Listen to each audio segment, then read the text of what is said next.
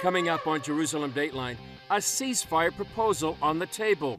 Plus, awaiting the verdict, a lawyer examines accusations of genocide made by South Africa against Israel in the World Court. And one man's vision for an alternative to the two state solution. A man born in Gaza offers a possible way forward after the war. And the healing power of love, shown in practical ways to Jewish and Arab families battered by war. All this and more on this edition of Jerusalem Dateline. Hello and welcome to this edition of Jerusalem Dateline. I'm Chris Mitchell. Israelis awoke today to the highest single day casualty since the ground operation in Gaza began. And Israel has reportedly come up with a ceasefire plan after it refused Hamas's deal. CBN Middle East correspondent Julie Stahl has that story. Israel awoke on Tuesday to the news of one of the worst days of the war in Gaza. 24 soldiers killed, most of them in an explosion that destroyed two buildings in the central Gaza Strip, taking the lives of 21 reservists. The forces were operating in an area between the Israeli communities and Gaza near the community of Kisufim. The forces were removing structures and terrorist infrastructure in the area approximately 600 meters from the border. Initial findings indicate the soldiers were planting explosives in the buildings to bring them down and were still inside when terrorists fired an RPG, triggering the mines and causing the structures to collapse on top of those inside and nearby. IDF spokesman Daniel Hagari said an investigation is continuing. This war has a very painful and heavy price. The devoted reservists who rallied to the flag sacrificed everything for the security of Israel so that we all can live here securely. In a statement, Israeli Prime Minister Benjamin Netanyahu said, Yesterday we experienced one of the most difficult days since the outbreak of the war. I would like to stand by the dear families of our heroic fighters who fell on the battlefield. On behalf of our heroes, for our very lives, we will not stop fighting until total victory. The incident takes place as Israel faces increasing pressure to end the fighting in Gaza. The government reportedly submitted a proposal to Hamas through Qatari and Egyptian mediators that included a two month ceasefire in exchange for all Israeli hostages. Hamas said it won't accept any deal without a permanent ceasefire. In Brussels Monday, the European Union pushed for a two state solution despite Israel's repeated rejections to the plan the solution for sustainable, lasting peace that ensures security not only by military means, but by living side by side with its neighbors would involve the setting up of a Palestinian state. Meanwhile, distraught relatives and supporters of the hostages disrupted a Knesset committee meeting on Monday demanding the government make any deal to release their loved ones and protested at the prime minister's home later. What happened today at the Knesset was an expression of immense sorrow and pain that cannot longer be contained and we're not lo- longer, no longer asking for pity, we're asking for actions. Netanyahu told families that Hamas has not made any real proposal to secure the release of their loved ones. Julie Stahl, CBN News, Jerusalem. South Africa recently took the nation of Israel to the World Court with accusations of genocide. Israel denies the claim, putting forth the argument that all its actions in Gaza are self defense. Israeli lawyer Caleb Myers shared his thoughts on the case and the military standards Israel is held to. Caleb Myers, thanks for joining us. You're the founder of Voice for Freedom. You're also uh, a lawyer. Uh, what is the significance of the accusation by South Africa in the International Court of Justice? From a legal perspective, uh, the claims of South Africa are absolutely ridiculous. There's no army in the world that's ever gone to greater to a greater extent and imply, uh, applied more measures to protect innocent lives of civilians in a in a war situation. Certainly not in, the, in, in such a complex urban warfare situation as you have in Gaza. And if you look at what Israel has done in Gaza and call that genocide, then basically every military situation is genocide. And if every everything is genocide, then nothing is genocide. So, you know, barring a very politicized uh, panel of judges, uh, they, they should throw this thing out of court in order to protect the integrity of the the treaties and the laws which prevent uh, genocide. Otherwise, they're they're just uh, uh, completely destroying that that term.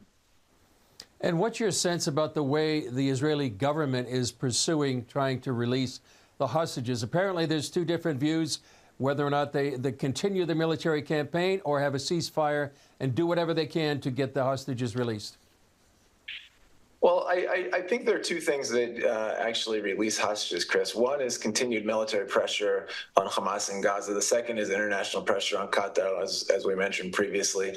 Uh, by uh, debilitating Hamas in Gaza, the Israeli government is is doing probably as much as it can uh, to, to help release the hostages. Um, there, there's no perfect formula in a situation like this. It's very difficult. It's a very complex uh, uh, uh fighting situation. I have no doubt that uh, our prime minister and our government uh, want the hostages to come home, want to show that victory to the Israeli people and the Israeli world as much as these these families want the hostages back. Caleb Myers, founder of uh, VoiceForFreedom.org. Thanks for joining us, and thanks for all you're doing for the hostages release. Up next, he once worked for Yasser Arafat. Now he's a bridge builder between Arab and Jew.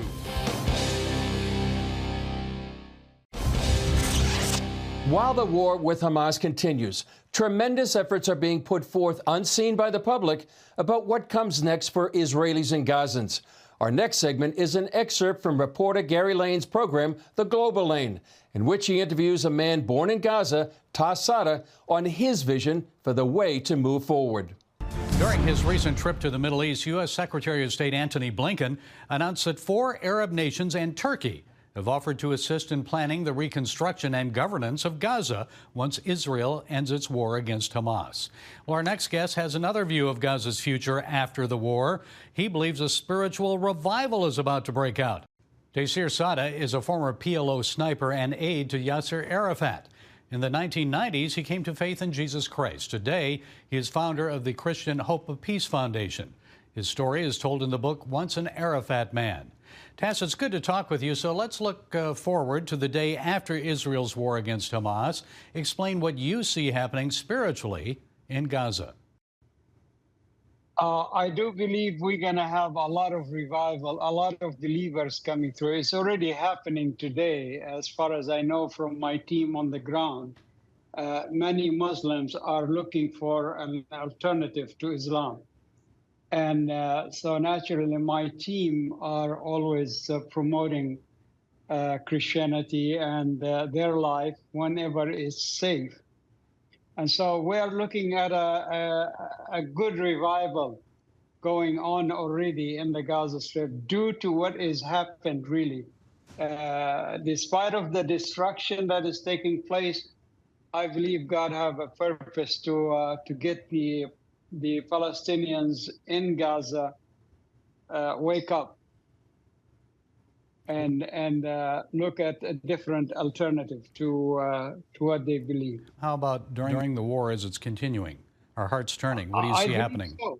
I just got a report from one of my team members uh, that uh, about 200 Gazans gave their heart to Jesus in one lump sum because uh, the Lord appeared to them in, uh, in visions and dreams, and they they were hugging each other and and and uh, you know rejoicing, and realized that all of them had the same vision that uh, each one of them had, and so obviously the Lord is doing His work, and uh, the believers around also in in the land are are doing their work.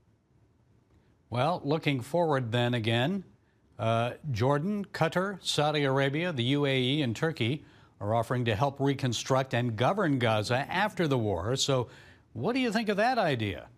Uh, Qatar will be a, a, a, better alternative from what uh, what they have as their own leadership. The Palestinian Authority is really not the answer. They are not interested anyway Qatar or United Arab Emirates, they all don't like each other. But yet, when it comes to the Palestinian, they all come together. And so, you know, uh, I think Qatar is taking the lead. Uh, they are doing a lot more talk to the Israelis. And uh, I think uh, what Qatar has done in, uh, in Doha, I grew up in Doha, Qatar. Uh, I went there a couple of times. I did not find my ways because it changed so so much. Tass, aren't aren't they aren't they hosting Hamas? haven't they helped create Hamas and be part of the whole Muslim Brotherhood thing? They did. That's that's a big concern. I'm glad I'm glad you bring that up. And I, I really believe all of these Arab nations are in uh, in allowing Israel to do what they need to do, because they are tired of this issue, the Palestinian issue, and they want to see a solution. And uh, by by destroying Hamas entirely and uh, turning over uh, the Gaza Strip to Qatar or the United Arab Emirates, uh, Gaza Strip would become probably eventually it'll be another Singapore. And that's what I'm hoping for. As you know, Secretary of State Blinken and President Biden are pushing a two state solution. So, two state or one state, which would work better? I, I don't believe in the two state solution. I, from the beginning, from early days of my salvation, when I read the Bible, there is no two states. There is one state, Israel, for both to live equally and justly. And I believe, uh, you know, I'm working with the Israeli team and Palestinian team myself, are talking about a federation. And uh, we have already created uh, uh all the, the ways how we can get it done. It's a matter of getting the, the leadership uh, especially the United States, to buy into this idea and take the federation as an idea, the Federation of Israel or Federation of Israel Palestine. I would rather Federation of Israel and, and just leave it at that. As you know, our viewers are praying for the peace of Jerusalem and an end to this war. So, what else should they be praying right now, and how can they help? pray for Israel and the Palestinian people to see the the uh, to see the vision of what is better for them. Uh, if I look at it as a Palestinian myself, the Arabs have not done that much for me, to be honest about it. Israel have, uh, you know, looking at what Israel has done in the years that Israel have been established, look at where they're at and where the Palestinians are. I would rather to be united with Israel and give the Palestinians equal uh, rights within the Palestinian. That's that's the idea of the federation that we are working on with my Israeli team. Uh, this federation will be an equal justice for all Israelis and Palestinians to live equally and justly. Israelis are worried that if this federation idea takes place, then the numbers of the Muslims will be higher. And that's not true. That's not true. The federation will not include the Gaza Strip and take the West Bank and make it as part of Israel and create a federation of Israel and Palestine together into one nation. Uh, I believe the Palestinians would be much better off their leadership, their leaders have not done anything. Yeah. You know, from Mahmoud Abbas on, and before that, Yasser Arafat. The people around him who are now leading, they are the crooks, to be honest about it. And and they robbed their people. Okay, we'll see what transpires in the days ahead, and we'll keep praying. Taysir Saada, thank you for your time and insights. God bless you. Thank you, I'm pray for the Federation. Coming up, voices from throughout the Christian community celebrating the miracle of Israel. With Israel fighting for its right to exist, loyal friends from around the world have become more valuable than ever. I spoke with author Jonathan Feldstein about his new book, Israel the Miracle, which includes essays from Christian leaders about the wonder that is Israel. take a look. Jonathan Feldstein, founder of uh, Genesis 123. You not only that, but you've also helped put together this book, which is really kind of a miracle in itself, Yeah. but it's called Israel the Miracle. Tell us how this got started. Um, this got started. I, I had been pl- planning a different book with an amazing publisher, Higher Life, a Christian publisher out of Orlando. And last November, just a year ago, God gave me a vision to, we're celebrating Israel's 75th mm-hmm. anniversary, that we needed a Christian voice to celebrate that. And so I sent him an email, which I just reviewed for the first time since then, a year ago.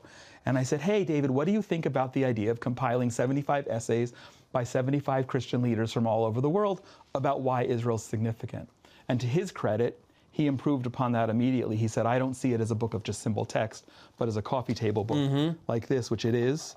And I just opened to Tristan Hall with a beautiful picture of Jerusalem. Yeah. But you're in here, Pat Robertson's in here, Gordon Robertson is in here, and we're giving a Christian voice to the celebration of Israel with diversity geographically, denominationally, ethnically. What was the kind of response you got from the 75 authors? And how, uh, what was the theme that you heard throughout these messages? That's an amazing question because I was honestly concerned that we would just see a parroting of the scripture for a time as this, or, or, or, or be a watchman on the wall, or other such scripture that point to Israel and that people use. And what's also a miracle in this is that there are, there are threads that go through the essays, but there is not any duplication.